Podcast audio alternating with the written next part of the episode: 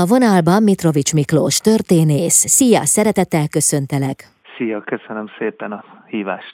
Csütörtökön mutatjátok be a Budapesti Lengyel Intézetben a Szocializmus csapdájában című könyvet, melynek alcíme a következő Politika, gazdaság, kultúra és sport a magyar-lengyel kapcsolatokban. Ha jól tudom, akkor majdnem 20 év munkájának eredménye ez a könyv.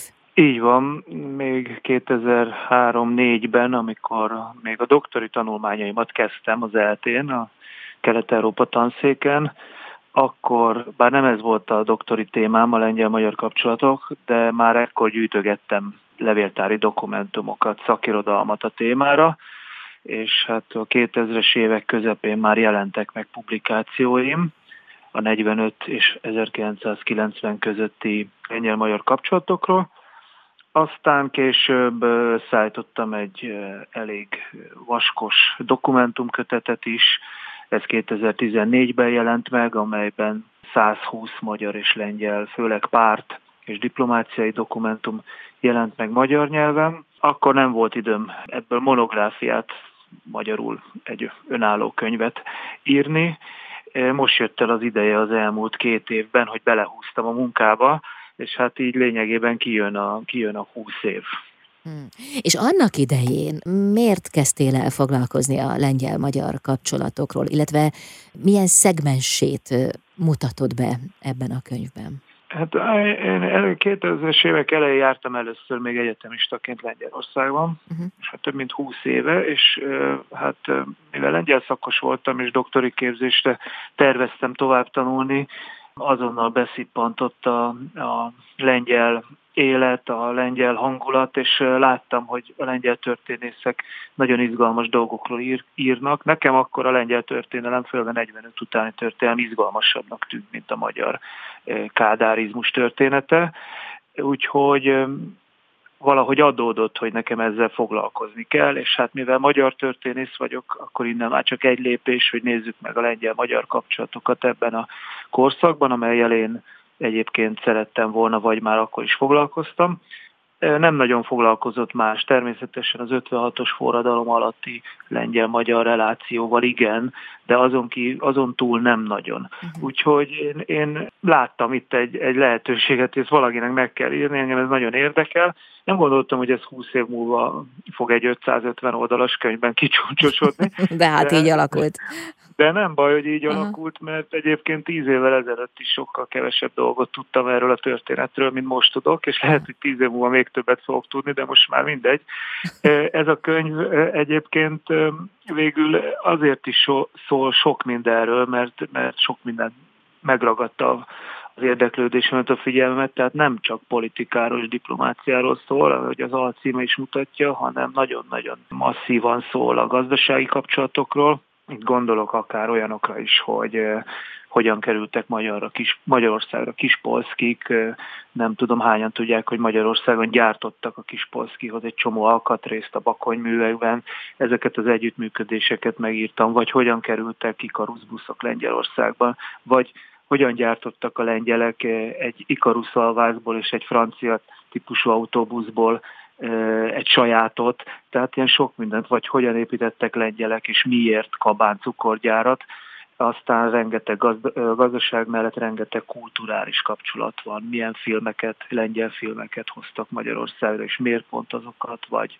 fordítva, milyen irodalmi műveket, és miért fordítottak egyik nyelvről a másikra, milyen rendezvényeket szerveztek. Aztán természetesen a turizmus a 60-as évek közepétől, az autostoppos nemzedéktől kezdve egészen a rendszerváltásig hogyan fejlődött, és ez milyen társadalmi kapcsolatokat eredményezett, itt az informális társadalmi kapcsolatokba is. Belementem, kicsit a művészetbe is, és természetesen benne van a könyvben elég masszívan a lengyel-magyar ellenzéki kapcsolattörténet a 70-es, 80-as években. Erről egyébként külön is írtam egy kis könyvet, amelyet eredetileg ebbe a könyvbe szántam, de aztán kiterebésedett, de a lényege benne van ebbe a nagyobb műben is, és végül a sport, ami engem nagyon-nagyon érdekel, a futball elsősorban, és a kutatások során kiderült, hogy rengeteg magyar labdarúgó edző dolgozott Lengyelországban az 50-es években, 60-as években, egészen a 70-es közepéig, és ráadásul nagyon sikeresek voltak, úgyhogy muszáj volt ezt is belevennem. Nem egy szokványos történet, szerintem egy ilyen kétoldalú relációt tárgyalva, de azt gondolom, hogy a sport az, az mivel mindig tömegeket mozgatott meg, több lengyel alakította ki a magyar futballedzőkön keresztül a magyarság képét, mint a mondjuk Kádár János politikáján keresztül.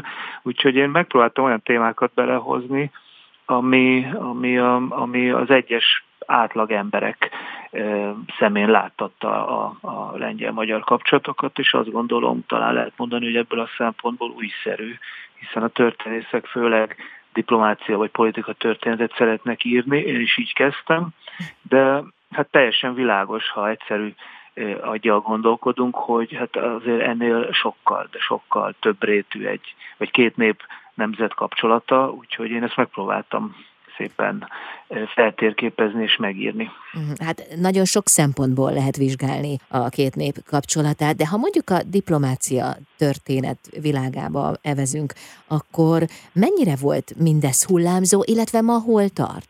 Hát rendkívül hullámzó volt. Onnan indul ugye, hogy 1945-ben bár a két ország háborúban nem állt egymással hadi állapotban, mégsem léteztek diplomáciai és politikai kapcsolatok. Magyarország a Szovjetunió beleegyezése nélkül nem is létesíthetett, mint vesztes ország, úgyhogy ez például két, év, két éves folyamat volt. Majd amikor végre megkötetnek a kapcsolatok, hivatalos rangra emelik ezeket, addigra jön a sztálinista korszak, amikor lényegében mindkét ország elveszti a szuverenitását, tehát minden Moszkvától függ. 56 ad egy új lendületet, az a néhány hét a forradalom alatt, majd ugye újra jön egy cezúra, hogy ismét hát szinte tilos, főleg a társadalom, a politika tiltja a társadalmi kulturális kapcsolatokat, félnek Magyarországon a lengyel fertőzéstől úgymond, aztán szépen, ahogy liberalizálódik a Kádár rendszer, ha lehet ilyet mondani, 60-as évek közepétől újra engedik a turizmust, újra engedik, és tehát, hogy kezden, kezd a legfelsőbb szint egymással megbékélni, de aztán még jönnek, jönnek hullám völgyek, ez főleg a lengyel politika változása miatt van, Lengyelországon sok társadalmi válság van, többször megbukik ugye a pártvezetés, 70-ben is megbukik, majd 80-ban is megbukik, aztán a 80-as években is több ugye, párt első titkár van, ez mind kihatással van erre. Hát azt lehet mondani, hogy a szocialista korszakban olyan, olyan szocialista barátság volt, hogy kötelező volt jóba lenni, kötelező volt a másik rendszerét elfogadni, nem beleszólni. Ehhez Kádárék nagyon tartották magukat, hogy nem szóltak kívülről bele, de a kritikáikat azért négy szem közt, hat szem közt el, elmondták, és főleg itt maguk között, az MSZNP politikai bizottságában, vagy a központi bizottságában, de nagyon ügyeltek arra, hogy mit írjon a sajtó, tehát olyan, olyan kritikusak voltak a lengyelekkel szemben, mert a lengyel szocializmus állandóan válságban volt 56 után, de nem szóltak bele abban. Próbálták segíteni, hogy hatalmon tudjanak maradni az éppen aktuális kommunista vezetők. Hát ebből ö, ö, azt mondom, a rendszerváltás után ugye új elitek kerültek hatalomra, és ez érdekes az ellenzéki kapcsolat történet a kötetben, hiszen lényegében akik a 70-80-as években ellenzékben tartották egymással a kapcsolatot, magyarok és lengyelek, azok kerültek 89-90 után hatalomra mindkét országban. És hát magyar, magyar szemmel azt lehet mondani, hogy minden rendszerváltó párt, az SDS, az MDF és a Fidesz is elég szoros kapcsolatokat ápolt még 89 előtt a neki megfelelő lengyel mozgalmakkal, csoportokkal, de ennek igazából 89-90 után olyan nagy hogy mondjam, pozitív jelentőségét én nem látom. Persze létrejött egy ilyen visegrádi együttműködés, ami kinőtt a 80-as évek ellenzéki mozgalmából, de attól nem lett jobb azt gondolom a két ország politikai kapcsolata, ugyanis versenytársakká válunk, bár ez már nem a könyvem története, ugye egy csomó ideig versenytársak vagyunk, a, bár hivatalosan együtt haladunk az EU felé, de ez mégsem teljesen így van és azt gondolom, hogy az EU csatlakozás hozza el azt, hogy, hogy lényegében demokratikus államberendezkedésű Lengyel és Magyarország már nem riválisa egymásnak, hanem egy politikai és gazdasági szövetségben működik. Uh-huh. Köszönöm szépen, hát még sokat lehetne erről beszélgetni. Te azt mondtad, hogy most végül is lezártad ezt a témát, majd ami mostantól lesz, azt megírod, és majd arról is beszélgetünk, jó? Hiszen nyilván azért figyelemmel Igen. követed az eseményeket. Igen, vagy én megírom, vagy más megírja, ezt majd a jövő eldönti. ezt majd az idő eldönti, de az biztos, hogy most csütörtökön mutatjátok be a könyved, melynek címe a szocializmus csapdájában, a helyszíne pedig a Budapesti Lengyel Intézet. Nagyon szépen köszönöm, sok sikert kívánok. Köszönöm szépen én is. Mitrovics Miklós történész volt a vendégem itt az Intermedzóban.